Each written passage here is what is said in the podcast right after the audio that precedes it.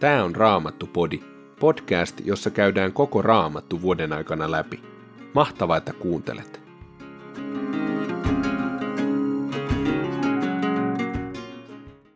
Tänään luemme toisesta aikakirjasta luvut 9 ja 10. Kirjeestä Tiitukselle luvusta 2 jakeet 1-8 ja psalmin 95. Toinen aikakirja, luku 9. Kun Sapan kuningatar sai kuulla, mitä Salomosta kerrottiin, hän lähti Jerusalemiin pannakseen Salomon koetteelle vaikeilla kysymyksillä. Hänellä oli mukanaan mahtava seurue, ja kamelien kuormissa oli suuret määrät hajusteita, kultaa ja jalokiviä. Hän tuli Salomon luo ja esitti kysymykset, jotka hänellä oli mielessä. Salomo vastasi kaikkiin hänen kysymyksiinsä. Yksikään kysymys ei ollut Salomolle liian vaikea. Hän kykeni vastaamaan kaikkiin. Niin sai Sapan kuningatar nähdä, miten viisas Salomo oli. Hän näki myös, millaisen palatsin Salomo oli rakentanut, millaisia ruokia hänen pöydässään tarjottiin, miten hänen alaisensa asuivat ja miten palvelu oli hovissa järjestetty. Hän näki palvelusväen asut, samoin juomanlaskijat ja heidän asunsa, sekä polttouhrit, jotka kuningas uhrasi Herran temppelissä. Tämän kaiken kuningatar näki ja hän mykistyi ihmetyksestä. Hän sanoi kuninkaalle, totta se oli, mitä minä maassani kuulin sinusta ja viisaudestasi. En uskonut niitä puheita ennen kuin tulin ja näin kaiken omin silmin. Eihän minulle ole kerrottu puoleakaan sinun suuresta viisaudestasi. Sinulla on kaikkea paljon enemmän kuin olin kuullut. Onnellisia ovat sinun miehesi, onnellisia nämä palvelijat, jotka jatkuvasti saavat olla luonasi ja kuunnella viisaita sanojasi. Kiitetty olkoon Herra sinun Jumalasi, joka on mieltynyt sinun niin, että on asettanut sinut valtaistuimelleen hallitsemaan kuninkaana hänen nimessään. Koska sinun Jumalasi rakastaa Israelia, hän antaa sen säilyä ikuisesti ja on pannut sinut sen kuninkaaksi pitämään voimassa lakia ja oikeutta. Kuningatar antoi Salomolle 120 talettia kultaa ja runsain miton hajusteita ja jalokiviä. Mitään niiden hajusteiden veroista, jotka Sapan kuningatar antoi kuningas Salomolle, ei sen koommin ole nähty. Hiramin ja Salomon miehet, jotka hakivat Ofirista kultaa, toivat sieltä myös jalopuuta ja jalokiviä. Kuningas teetti jalopuusta porraskaiteet Herran temppeliin ja omaan palatsiinsa, sekä laulajien lyyrät ja harput. Mitään sellaista ei ennen ollut nähty Juudan maassa. Kuningas Salomo antoi Sapan kuningattarelle vastalahjat hänen tuomistaan sekä lisäksi kaiken, mitä hän halusi ja pyysi. Sitten kuningatar palasi seurueineen omaan maahansa. Sen kultamäärän paino, jonka Salomo vuosittain sai, oli 666 talenttia. Lisäksi tuli veroja kauppamiehiltä ja tavaran välittäjiltä, ja myös kaikki Arabian kuninkaat ja paikalliset käskynhaltijat toivat Salomolle kultaa ja hopeaa. Kuningas Salomo teetti taotusta kullasta 200 isoa kilpeä joihin kuhunkin meni 600 sekeliä kultaa. Samoin hän teetti taotusta kullasta 300 pikkukilpeä, joihin jokaiseen meni 300 sekeliä kultaa. Kuningas sijoitti ne setripalatsiin. Kuningas teetti myös suuren norsunluisen valtaistuimen, joka päällystettiin puhtaalla kullalla. Valtaistuimessa oli kuusi porrasta ja jalkakoroke, kaikki kullalla silattuja. Istuimessa oli molemmin puolin käsin nojat, ja kummankin käsinojan vieressä seisoi leijona. Myös jokaisen portaan kummallakin puolella oli leijona, kaksitoista kaikkiaan. Sen kaltaista ei ollut missään valtakunnassa tehty. Kaikki kuningas Salomon juomaastiet olivat kultaa, ja puhdasta kultaa olivat myös kaikki Setripalatsin esineet. Hopeaa ei Salomon aikaan pidetty minkään arvoisena.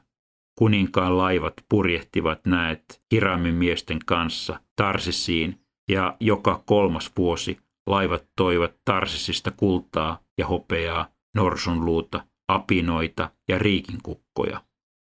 Kuningas Salomo voitti rikkaudessaan ja viisaudessaan kaikki maailman kuninkaat. Kaikkialta tuli kuninkaita Salomon luo kuulemaan viisautta, jonka Jumala oli antanut hänen sydämeensä.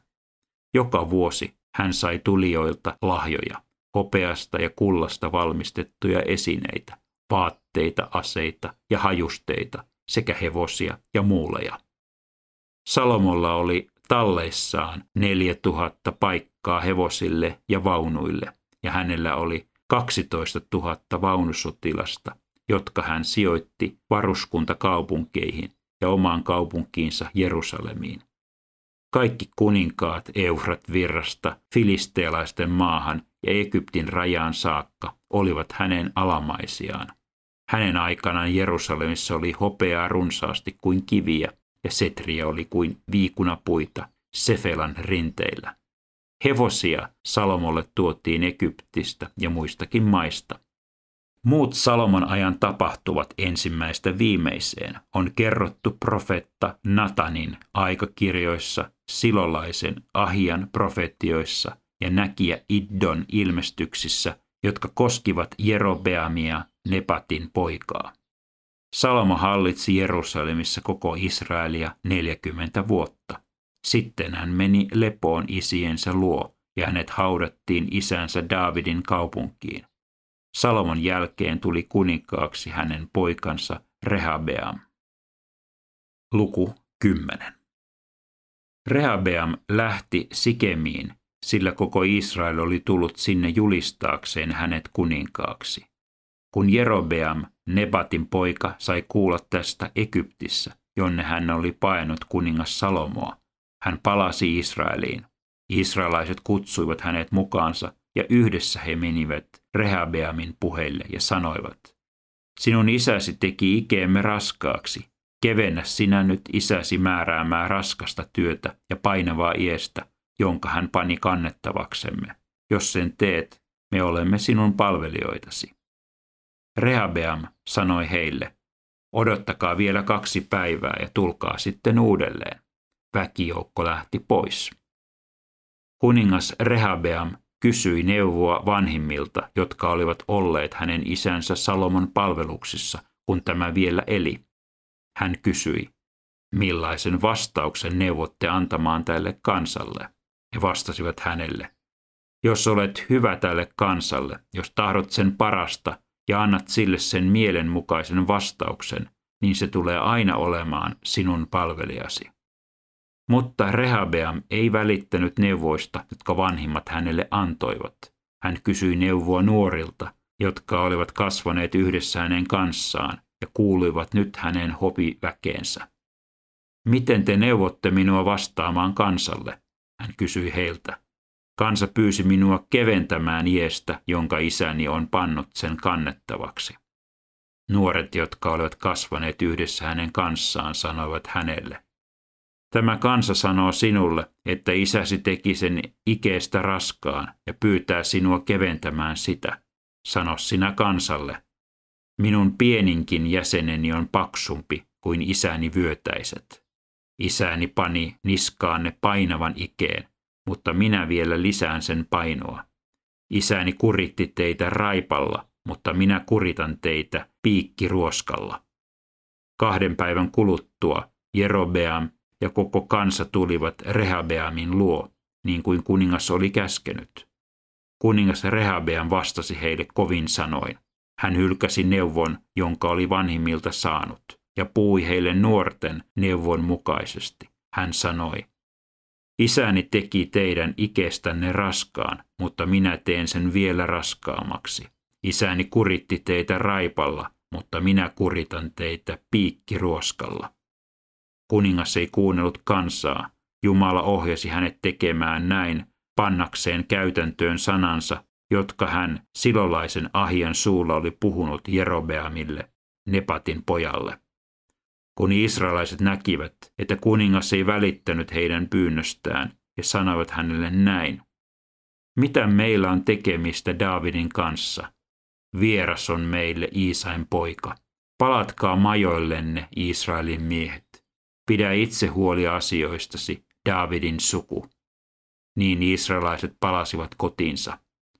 Rehabeamista tuli vain niiden israelaisten kuningas, jotka asuivat Juudan kaupungissa. Kun kuningas Rehabeam lähetti verotöiden valvojan Adoramin israelaisten luo, he kivittivät tämän kuoliaksi.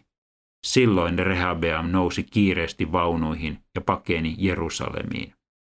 Israel hylkäsi Daavidin kuningassuun ja on pysynyt siitä erillään tähän päivään saakka. Kirje Tiitukselle, luku 2. Sinun puheesi olkoon terveen opin mukaista. Kehota vanhoja miehiä olemaan raittiita, arvokkaita ja maltillisia sekä osoittamaan tervettä uskoa, rakkautta ja kestävyyttä. Vanhojen naisten tulee samoin käyttäytyä arvokkaasti. He eivät saa puhua muista pahaa, eivätkä olla viinin orjia, vaan heidän on opetettava muita hyvään. Heidän tulee kehottaa nuoria naisia rakastamaan miestään ja lapsiaan, olemaan puhtaita ja siveitä, hoitamaan hyvin kotinsa ja mukautumaan miehensä tahtoon, jottei Jumalan sana joutuisi pilkan kohteeksi. Kehota myös nuoria miehiä käyttäytymään joka suhteessa hillitysti ja näytä itse esimerkkiä hyvän tekemisessä. Opetuksesi olkoon puhdasta ja arvokasta, puheesi tervettä ja vakuuttavaa, niin että vastustajasi joutuu häpeään, koska ei pysty sanomaan meistä mitään pahaa. Psalmi 95 Nyt iloiten laulakaa Herralle, kohottakaa hänelle riemuhuuto, hän on meidän turvakalliomme. Tulkaa hänen kasvojensa eteen ja kiittäkää. Virittäkää hänelle riemuvirsi. Herra on suuri Jumala ja kaikkien jumalien ylin valtias. Hänen kädessään on maa, sen laaksot ja syvyydet. Hänen ovat vuorten korkeimmatkin huiput. Hänen on meri, hän on sen luonut. Hänen on maa, hänen kätensä sen teki. Tulkaa, kumartukaa maahan, polvistukaamme Herran luojamme eteen. Hän on meidän Jumalamme ja me hänen laitumensa lampaat joita hänen käteensä kaitsee. Kuulkaa tänä päivänä, mitä hän sanoo. Älkää paaduttako sydäntänne kuten kerran, kun isänne koettelivat minua autiomaassa, Meripan ja Massan luona. He saivat nähdä, mitä minä voin tehdä. Neljäkymmentä vuotta hyljeksin heitä, sillä näin heidän kulkevan harhaan, kun he eivät ymmärtäneet minun teitäni.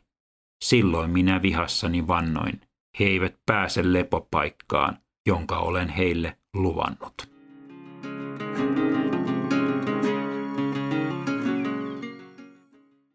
Kirjessään Tiitukselle Paavali antaa neuvoja terveen opin mukaisesta elämästä.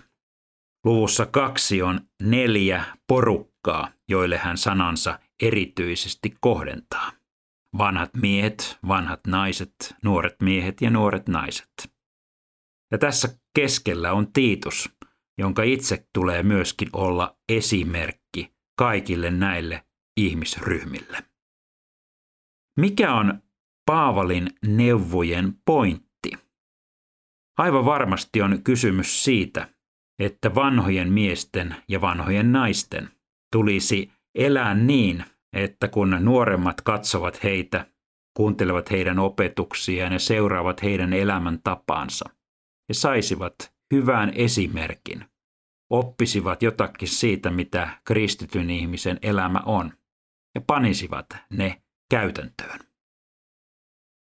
Toisessa aikakirjassa kerrottiin uudesta kuninkaasta, joka oli huono kuuntelemaan vanhojen miesten, vanhojen viisaiden miesten neuvoja ja opetuksia. Ja miten siinä sitten kävikään? Huonosti. On hyvin tärkeää, että uskomme esimerkin voimaan. Elämme itse niin, että voisimme olla esimerkkejä toisille, ja samalla itse olisimme herkkiä kuuntelemaan toisia ja ottamaan neuvoja ja oppia vastaan vanhemmilta ja enemmän elämää nähneiltä. Miten on sinun elämässäsi? Kuka on sinulle esimerkki ja kenelle sinä puolestasi voit olla esimerkkinä? Raamattupodin sulle tarjoaa Opko ja kuunnella voit muun muassa Spotifysta, Apple Podcastsista ja yleisistä podcast-sovelluksista, niin kuin Castboxista, Pocketcastsista ja Podcast Addictista.